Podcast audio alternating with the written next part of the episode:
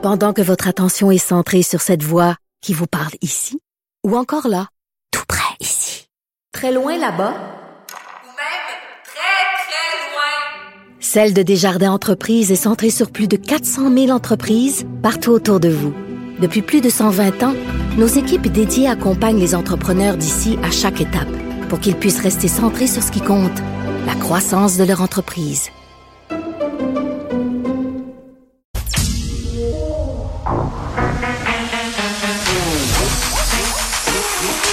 Elle a une opinion sur tous les sujets. Pour elle, toutes les questions peuvent être posées. Geneviève Peterson.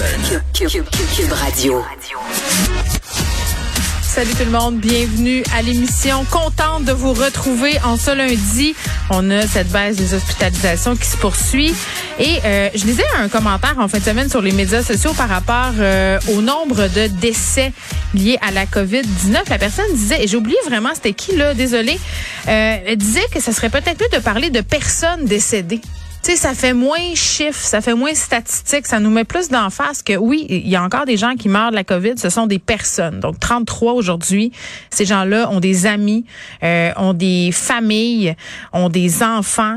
Donc ce sont des vraies personnes euh, qui demeurent euh, tu sais quand même euh, fondamentalement humaines. Donc des personnes décédées, 33 aujourd'hui. Condoléances euh, à leurs proches évidemment. Plan de déconfinement graduel qui s'amorce aujourd'hui. Les salles à manger des restaurants qui pourront rouvrir à 50% de leur capacité. Allez-vous y aller? Hein? Et, la question se pose peut-être en deux temps. Euh, Est-ce que vous vous sentez en sécurité dans une salle à manger de restaurant? Et euh, est-ce que, au contraire, vous vous dites, ben moi, je vais attendre encore un peu que la situation continue de se calmer? Ou vous pouvez plus là, vous pouvez plus d'aller au restaurant, euh, vous avez regardé ce qui est ouvert ou pas ce soir. Et moi j'ai fait un peu le tour euh, des restos euh, que je fréquente et que je connais. Beaucoup de restaurateurs ne rouvrent pas aujourd'hui, attendent quelques jours là histoire de justement préparer tout ça, euh, commander, j'imagine, la nourriture, s'assurer que tout le personnel est là, parce que la pénurie de main-d'œuvre, quand même, continue de frapper ce secteur-là très, très durement. Euh, moi, je vous le dis, je vous, je vous, je vous révèle ma position d'emblée. Moi, je me sens correct d'aller manger au restaurant. C'est un risque assumé. Il n'y a pas de risque zéro. Quand on dit habituons-nous à vivre avec le virus, écoutez, trois doses de vaccin, un environnement contrôlé, 50% de la capacité, on exige le passeport vaccinal. Rendu là, j'assume. Donc voilà, c'est ça, c'est ma position très très personnelle. Je respecte les gens qui sont pas à l'aise par contre de fréquenter les salles à manger des restaurants en ce moment. Euh, on lâche du laisse aussi au niveau des rassemblements privés. Donc, on aura le droit de se rassembler à compter de lundi. Donc, d'aujourd'hui, les mêmes règles s'appliquent, les règles du restaurant, quatre personnes ou membres de deux bulles. Et c'est la reprise des sports chez les jeunes, les jeunes de moins de 18 ans là, qui pourront recommencer à pratiquer leur sport. C'est à compter d'aujourd'hui. Euh, Puis c'est pas euh, des compétitions, là. Donc, c'est vraiment des pratiques. La reprise des matchs, ça sera pas pour tout de suite. Euh, Puis bon, je disais que c'était le début du plan de déconfinement programmé pour être, pour être graduel. Là, on sait que le 7 février, on va avoir droit à des assouplissements supplémentaires. Donc, salles de cinéma, salles de spectacle vont rouvrir. Euh, capacité quand même réduite, 500 personnes. La même chose, c'est le passeport vaccinal qui va être exigé. Les lieux de culte. Bon, moi, ça, ça me rentre pas dans la tête, là. Hein, euh, les gyms sont fermés, les spas sont fermés, mais les églises, c'est bien correct. Hein? Le, le Dieu est plus grand que les sports et la santé mentale. Qu'est-ce que vous voulez que je vous dise? Il y a, l'air d'avoir beaucoup de croyants au Québec.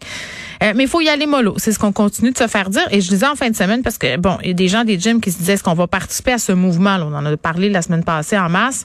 Euh, dimanche, des gyms, là, Misfit en particulier. On a parlé aussi à, à Karim, là, qui est un préparateur physique, qui nous disait, nous, dimanche, on, tient une espèce de manifestation pour montrer au gouvernement Legault, oubliez-nous pas et tout ça. Et là, on disait, euh, bon, du côté du gouvernement Legault, là, que si certains gyms étaient en infraction, recevaient des billets d'infraction, ben, ils auraient plus droit possiblement à l'aide financière du gouvernement. Donc, c'est quand même quelque chose. Euh, mais j'ai envie de vous dire que hein, la manifestation des gyms a un peu été éclipsée et un peu étant un euphémisme parce qu'il s'est passé du côté d'Ottawa en fin de semaine. Euh, Justin Trudeau tantôt qui réagissait à tout ça. Là. Justin Trudeau qui a la COVID en passant. Il est pas malade, mais bon, deux de ses enfants ont testé positif et maintenant euh, c'est à son tour. Et là, les travaux parlementaires quand même qui reprennent, c'est l'attention. Il y a des camionneurs qui ont quitté Il y en a d'autres qui restent, disent, on, nous, on s'est loué des chambres d'hôtel jusqu'à vendredi, là, ce fameux convoi de la liberté. Et euh, moi, je veux pas mettre tout le monde dans le même panier, mais j'ai trouvé ça assez désolant, merci, en fin de semaine, de voir passer des images du drapeau nazi. Euh, de voir qu'il y avait des manifestants, et je peux même pas dire les camionneurs, parce que rendu là, là on parle des manifestants. Je peux aller chercher euh, la carte d'identité par métier des personnes qu'on a vu faire ça, mais qui ont uriné sur des monuments. Euh, le monument, entre autres, de commémoration concernant les vétérans canadiens qui ont perdu la vie pendant la Première et Deuxième Guerre mondiale. Euh, un organisme aussi qui distribue de la nourriture aux sans-abri qui ont émis un communiqué pour dire que des manifestants tentaient de voler de la nourriture qui était destinée euh, bon, aux itinérants, euh, des citoyens qui se sont fait briser euh, des choses sur leur terrain, qui sont plus capables d'entendre des klaxons. Bon, ça c'est une manifestation, là, ça va passer, mais quand même des extrémistes de droite, des complotistes qui se sont joints à ce mouvement-là. Puis je le rappelle, hein, quand j'entends des gens dire, ouais, mais là ça a été récupéré par des regroupements d'extrême droite et tout ça, oui, mais rappelons-nous quand même qu'à la base de l'organisation de ce convoi de la liberté, ce sont deux personnes, Tamara Lich et Patrick King, qui ont des liens là sans équivoque avec l'extrême droite. Là. Donc ce sont gens avec des idées très, très arrêtées. Et on parlera un peu plus tard euh, à l'émission avec un spécialiste de la radicalisation pour ce qu'on a vu en fin de semaine.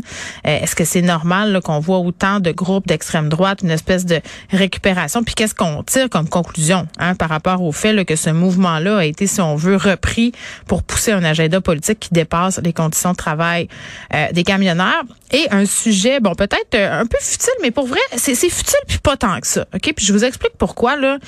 J'en ai un peu parlé avec Benoît Dutrisac tantôt. La page Haut des Scoops, OK? Vous la connaissez sans doute. Là, pour ceux qui la connaissent pas, petite histoire, vous savez, là, dans tout le scandale de ce qui s'est passé à Toulouse avec les influenceurs, euh, cette page-là, c'est un peu mise sur la map, entre guillemets. Là, il passait quelque chose comme de 10 000 à 200 000 personnes qui suivaient cette page-là parce que ça a été repris dans les médias largement, parce que ce sont eux un peu qui ont mis au jour cette affaire-là.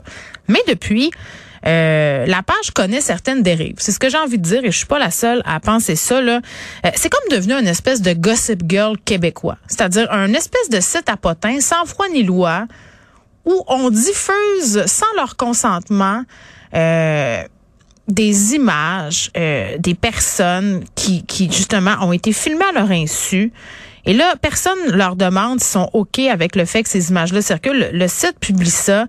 Euh, et vraiment, ça, ressemble en quelque part parfois même à des chasses aux sorcières, où on essaie vraiment de pousser des gens dans leur dernier retranchement. Ces gens-là qui reçoivent de la haine à n'en plus finir, des invitations au suicide, des menaces de mort. Euh, et là, on continue à en arborer une couche. Et vraiment, la goutte qui a fait déborder le vase, c'est en fin de semaine, ce site-là a publié une story euh, qui a été publiée par erreur par une influenceuse très connue quand même, là, qui a plus de 200 000 followers sur Instagram. Je la nommerai pas parce que je veux pas la replonger dans cette histoire-là. C'est vraiment dommage ce qui est arrivé pour vrai.